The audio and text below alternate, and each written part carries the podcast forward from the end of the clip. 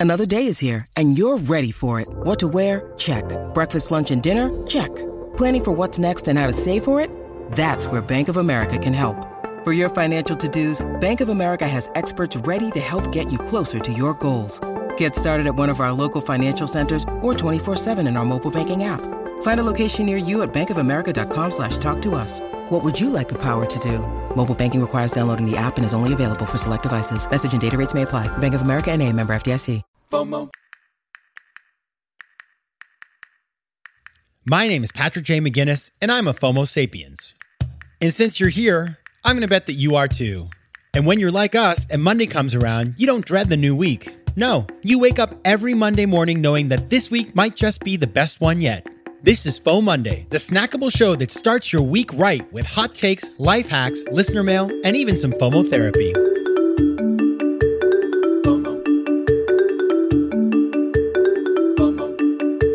Hey everybody, it's FOMO Monday. Of course, your favorite companion show to FOMO Sapiens. Well, the only one. It's your only choice. So if you don't like it, that make me sad. But I hope you do. And today I want to talk a little bit more about what we talked about last week with my guests, Danielle and Jenny, who wrote a book over 11 years. And I just was thinking, you know, it's it's a whole thing, right? Writing a book. And a lot of people want to write books. And I got a lot of calls from people who say, I want to write a book. And I give them the same advice that I'm going to give you today. So what I want to do today is talk about my advice for those of you who want to write a book. And the reason why is that I do think, you know, there's this kind of saying that everybody has a book in them. And I think that's true. Now, the advice I'm going to give you has a couple of, I'm just going to caveat it. Number one is I'm not going to give you advice for fiction because it's a whole different thing. So is children's books. So the advice I want to talk about is principally for nonfiction. Granted, there's a lot of similarities, but still, I think it's important to just note that because I could not tell you how to sell fiction. It's a whole different animal. So that is that that's the only caveat. Other than that, you know, basically here's here here are the kind of basic things I would keep in mind. First of all, just write. So if you want to write a book, but you don't write at all, you got to just start writing. And I remember my parents really wanted me to write, actually. They were the ones who were like, Patrick, you should write a book. And I was like, well, that sounds nice. And in fact, in my high school yearbook, my quote uh, that I put as my sort of ambition, which is this is going to sound a, a, like a lot. It's just prepare yourself. My my ambition was I will write a book about the fabulous life I will lead. So, young Patrick McGinnis, uh, not the most humble guy in the world, but uh, there you go.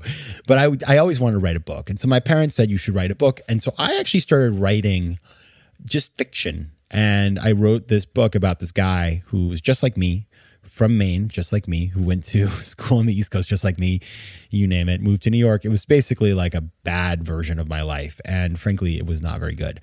But I wrote 20,000 words. And by the way, like each of my books, about 60,000 words. And so I remember thinking, wow, I can write 20,000 words in, you know, in a couple of months. And so that was a really valuable experience just to recognize that I could write. And in fact, I started writing because I got really mad at somebody and I wanted to sort of like write them into my book and then say bad things about them.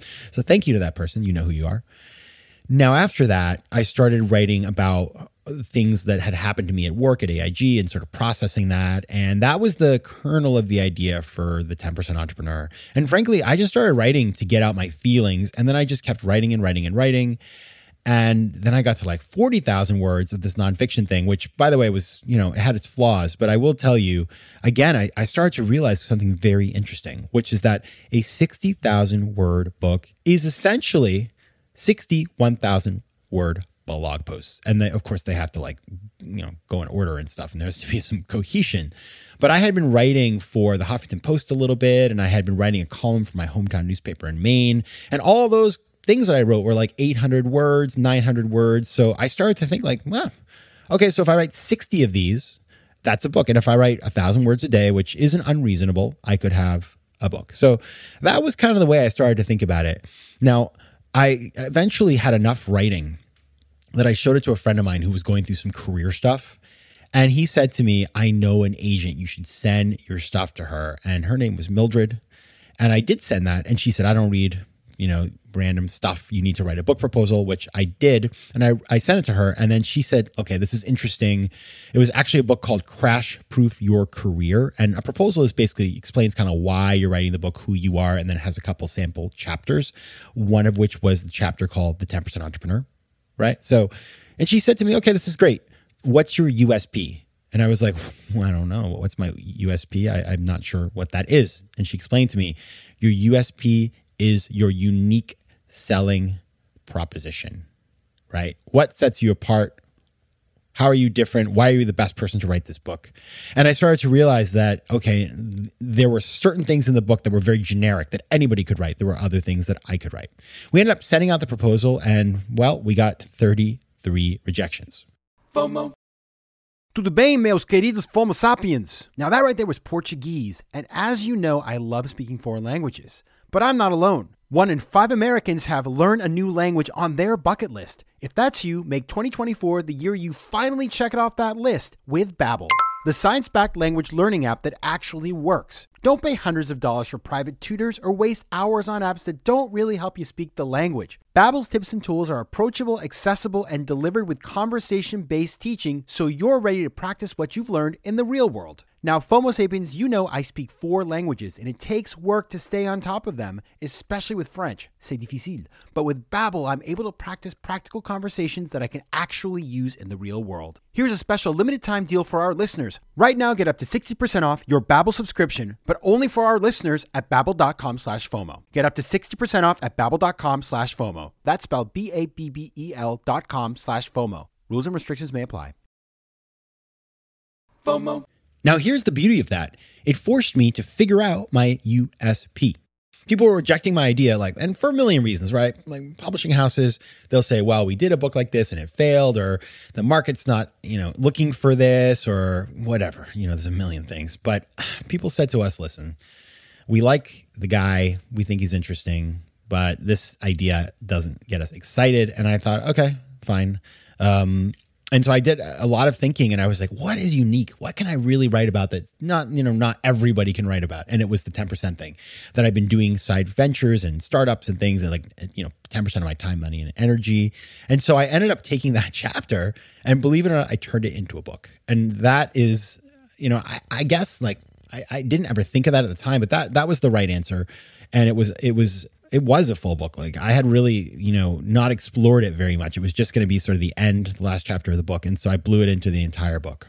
Now, once I got a book deal, I got to tell you, that is a whole other thing because then writing the actual book, what I will say there is that you should recognize that editors, so editors, I like editors and I think editors make my work better. So I, I'm a super fan of editors, but I will also explain to you, uh, from my perspective anyway, that, you know, editors are really good at editing and structuring. They're not experts in the, the book that you're writing. They don't know the material as well as you. So you have to be comfortable you know, with the fact that like they're not going to edit it that much unless you're a terrible writer. Like I never got a lot about line by line editing. It was much more about I'm terrible at structure. Like it takes me four chapters to say anything. So they'd be like cut the first four chapters and stuff like that. But I was shocked at how little I guess heavy, heavy handed editing there was. It was much more big picture. And, and it was a lot of editing in terms of making it work and making it concise and making it sort of flow and making it exciting from the get go. But if you're expecting somebody to go in and rewrite all your stuff, I, have talked to other writers as well. It's pretty unusual. And I will tell you too, though, when you get those edits, every edit feels like somebody just like punch you in the nose because you're just like, oh, I worked so hard on this. And and I think it's important to know that they do a good editor can can make a huge huge difference. And my editor Bria and my other editor Meg. Uh, on my two books, they made my books way, way better. So I'm thankful for that. Now, the thing that people don't really think about with books, which is like the most important thing of all, and it's the part that like I didn't know about and just like, whoa, just prep yourself, is that the whole part of like if you can get a book deal, which by the way is like super hard these days, like it's it's like really it's not easy at all. If you can get a book deal, um, then you kind of it's on you to promote it. And that's the reason why publishers like to get you know TikTokers and YouTube stars and people like that to do books, even if the books are terrible, because they say, well, we can sell books. And so, and that doesn't necessarily work, by the way, but that is what they think. And so they do give you support. They give you a publicist and stuff like that, the publishing houses, if you go with a big one. But one of the things I learned is the PR you get. A lot of PR, it's it makes you feel good. So you know, yay, but it doesn't sell any books. And I call that vanity PR. And in fact, I've heard, I don't know if it's true, but people say that somebody has to hear about a book like four times before they buy it. And so you get all this stuff when you your book comes out and you you launch it and you're in, you know, I don't know, somebody tweets about you or you get an article here or there, but there are very few places that actually move the needle uh, NPR, the New York Times, stuff like that. Like if you get some random blogs, nah, it's not going to sell books. And so uh, it's incredible to me how you you you spend a lot of time doing publicity and stuff that you think will do something and then it does nothing and then the things that actually drive real sort of penetration and progress you just don't know where they're going to come from and, and who's going to pick it up and, and and the other thing i think you, you got to realize is this is not you know people think oh a book comes out and then i move on with my life no, I mean, it, if if you like the book you wrote, which I, I like mine, you can actually spend the next many many years still getting people to find out about the book and promoting it. And podcasts are a great way to do that, obviously. And so I, I, think the notion that you would do a book and and I guess like celebrities maybe do it. They do a book and they spend two weeks on promotion, then they move on. Like for the average person, for somebody who actually you know wants to do this for a while, and like a person like me, you will continue to promote your book and its ideas for a long time to come. And so make sure you do something that you like right? That's really important. That's where the USP is so critical. If if I had written a book about, I had all these dumb ideas that things that like I don't know what I'd be talking about five years later. But with with a book like my two, what I love is that yeah, you publish the book and then the book is out there, right? You can't change, but of course the ideas live and they change you. Learn things. And like what's so annoying when you put out a book is then you a year later like you've learned so many things you want to share with people. And so that's what's so great about having a website and social media and all these things is that you can then put out new ideas. And that's why the podcast is so great because i can still talk about other aspects of these things that are so important to me and exciting. And so you can really make it happen. Now the final thing i want to hit on is the money bit because i got to tell you something it's not cheap. Like you, yeah, you get an advance and stuff, but you also have to hire your own marketing team. You need to have the website and the socials and all that sort of stuff. And like, it's a lot of time and energy. So the average book actually i've seen some stats. It's crazy. It doesn't generate that much money. It can generate a lot of other great things speaking fees and all this other stuff. And like i've been lucky that my books have sold really well across the world. And so thank you to all the listeners who have picked up my books in foreign languages. And i i super thankful for that. And it's been really cool. But but if you're the for the average person, like you, you, just even if you have a major publisher, like it's not like you're going to be out buying a house in the Hamptons with the money you make on your book. So know that, know why you're doing the book. What are you trying to achieve? You know, a lot of people say, "Well, should I just self-publish?" And I say, "Well, maybe because if you go with a major publisher, it's an 18 month process." It's a huge commitment of time, energy, and money. And so you know, if you want to just put something out quickly and you don't really care about the prestige of having a brand and all that sort of stuff associated with it, like there's nothing wrong with that. I think it's important to make sure it's a good product. But if you go with a major publishing house, it, it's great and there has some real upside in terms of distribution and brand and stuff like that. But it's not like you're just all of a sudden, you know, Adam Grant. So there you go. So I personally feel like it's an amazing thing to do. I'm so thankful that I got to do it. I would love to do some more, but like anything else, you got to separate the FOMO from the reality. What looks so great on paper in real life is a ton of work. All right. And with that, the end of another FOMOndays.